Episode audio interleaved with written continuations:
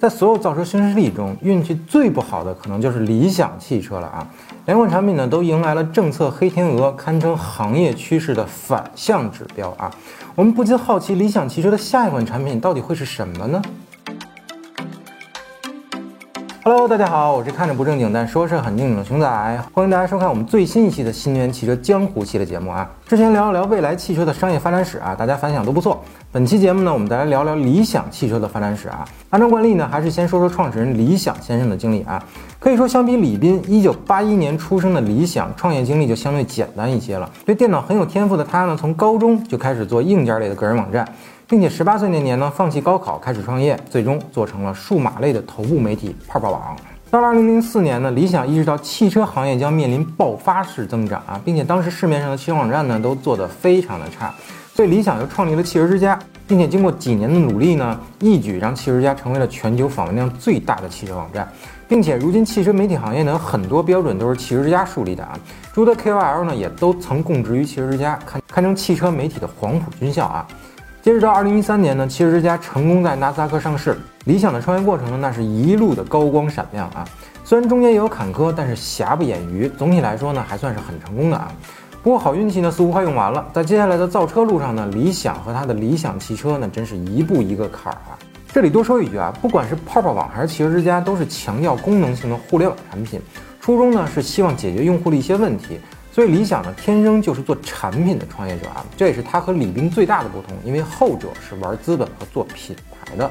二零一五年四月，理想汽车的主体公司车和家正式成立，但是在融资方面呢，比未来那可差的是太远了。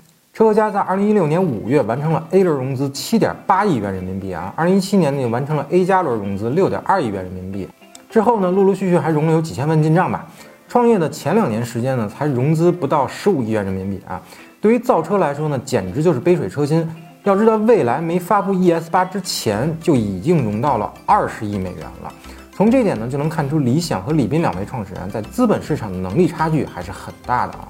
当然，这与车和家的第一个造车项目也有关啊。理想并没有选择做智能电动车，而是要做 SEV。简单的来说呢，就是高科技一些的老年代步车，和以特斯拉为代表的智能电动车完全不可同日而语啊。从今天的角度来看呢，做 SEV 肯定是个错误的决定啊，但是在当时却有它的合理性啊。其中的背景条件呢，是我们不能忽视的。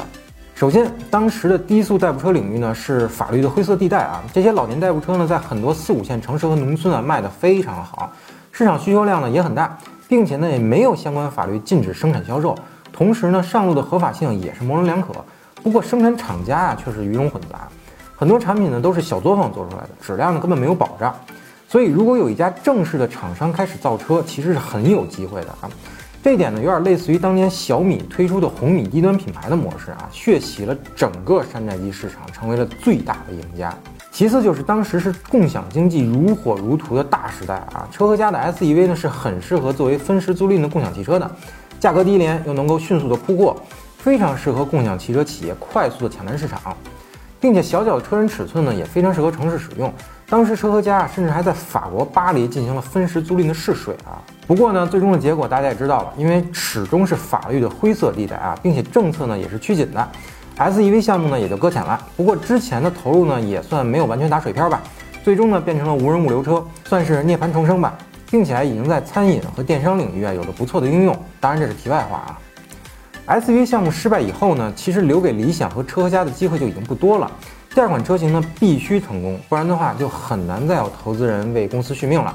最终的产品呢，大家也都了解，就是理想 ONE 这款车啊。和绝大多数的车企选择纯电动或者插电混的技术路线不同啊，理想 ONE 呢是一款增程式电动车，发动机呢不能直接驱动车辆前行，只能呢作为增程器给车辆发电。之前呢只有雪佛兰的沃兰达等少数车型采用类似的技术啊。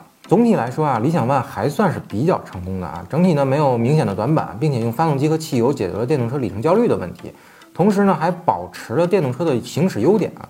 虽然发布至今呢中间也有一些不愉快的小插曲，但市场还是对这款车比较认可的啊。目前每个月的销量基本稳定在五千台左右，甚至改款之后的车型销量呢更是暴涨，六月销量呢达到了七千七百一十三台，而七月呢更是达到了八千五百八十九台，已经是中大型 SUV 的销量冠军了。但理想汽车的危机啊，其实已经悄然来临了。因为今年二月啊，上海市政府发布了《上海市鼓励购买和使用新能源汽车的实施办法》，其中最大的利空呢，就是插电式混合动力和增程式新能源汽车产品将逐步退出送牌行列。根据办法规定呢，自二零二三年一月一日起啊，消费者购买插电式混合动力含增程式汽车呢，上海市将不再发放专用的牌照额度了。要知道，上海一直是理想 ONE 最大的消费市场之一啊，这和买车送牌的政策不无关系。新政以后呢，销量肯定是没有办法保障了。那么北京一直以来呢，就不允许插电混合动力和增程式电动车以新能源的身份上牌。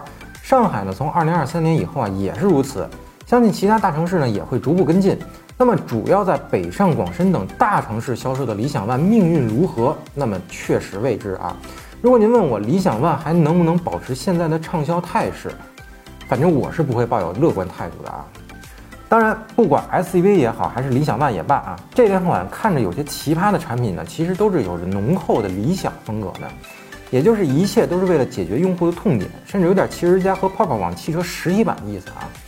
中国呢有着广大的低速代步车需求，所以 SUV 来了。电动车用户呢抱怨续航里程差、充电麻烦，所以理想 ONE 又来了啊。但说句实话，这两款产品呢有些逆时代而行。事实证明呢，最终 SUV 彻底失败了，变成无人物流车。而理想 ONE 的未来呢也有着巨大的不确定性啊。所以成也萧何，败也萧何啊。从商业角度来看呢，理想和李斌是两种完全不同的创业者。李斌呢是玩资本做品牌的，而理想呢是做产品的。创业者的 DNA 呢，让两家企业有着完全不同的命运。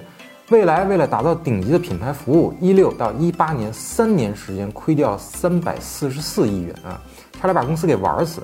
相比之下呢，理想汽车则是非常精打细算，一八到二零年三年才总计亏损了四十一亿元，只相当于未来的零头啊。不得不说，理想确实很会省钱啊，公司现金流呢一直比较健康，老哥走的那叫真是一个稳啊。最后，熊仔想说，理想懂用户，也能做出让用户比较满意的产品啊，但对政策的敏感性实在是不敢让人恭维了。虽然理想汽车的首款纯电动车型呢也有了时间表，预计呢二零二三年就能正式上市销售了，但看看隔壁家的蔚来和小鹏，理想这波操作是不是有些晚了？所以说，增程式电动车和纯电动二者有点师出同门的意思啊，但毕竟呢还是有些不同的。更何况其他厂家呢这两年时间也会进行产品的迭代更新。所以，理想的首款电动车上市以后，就真的能被大家无条件的认可吗？我看未必。好了，本期关于理想的节目呢，就先聊到这儿。如果您对理想汽车有什么看法，欢迎大家通过评论区与我们互动。最后还是小广告环节，欢迎大家一键三连、点赞加关注支持我们。咱们下期节目再见，拜拜。